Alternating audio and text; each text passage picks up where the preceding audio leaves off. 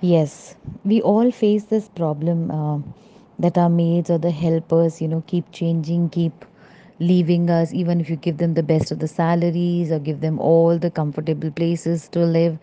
And, uh, you know, we give them all what they want from us, you know, the kind of food, the clothes, or the comfortable timings of working, chuttis they need. We keep giving them, but still they keep leaving us for one or the other reason. Sometimes we understand the reason sometimes we don't understand the reason also.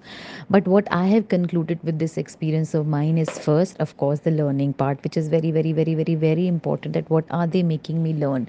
They're making me learn that i need to be independent. I, they are making me learn that you know it's it's it's very important for me to you know live in a space which i can handle myself you know. Even if i'm going for a bigger space i need to think twice will i be able to handle it? Will my family contribute in handling this? You know these all question also comes to my mind. And thank you they're realizing me that there is a karam bandhan between them and me which i'm trying to open only with gratitude and love. Because if i hold grudges against this manpower you know the people who work for us at the factories and the fourth level or the helpers at home. If i hold any grudge against them the energy i'm creating is more and more grudge and more and more disappointment. So next person who comes to me will be giving me more grudge reasons for grudges and disappointment. So what I practice and I believe is in that yes, their role was only till this point. They settled the karmas with me, and I'm so thankful to them that whatever way they left, I learned my lesson. And now I ask the universe to bring a helper for my home at ease with lot of ease.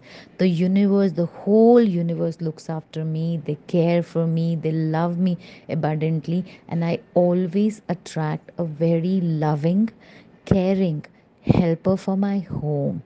And i just pay gratitude to it in advance right? And just always think this way that whosoever is leaving or coming into my life they all are coming with a lesson I pick up the lesson. That lesson could be of love and gratitude or could be of cheating and anger also.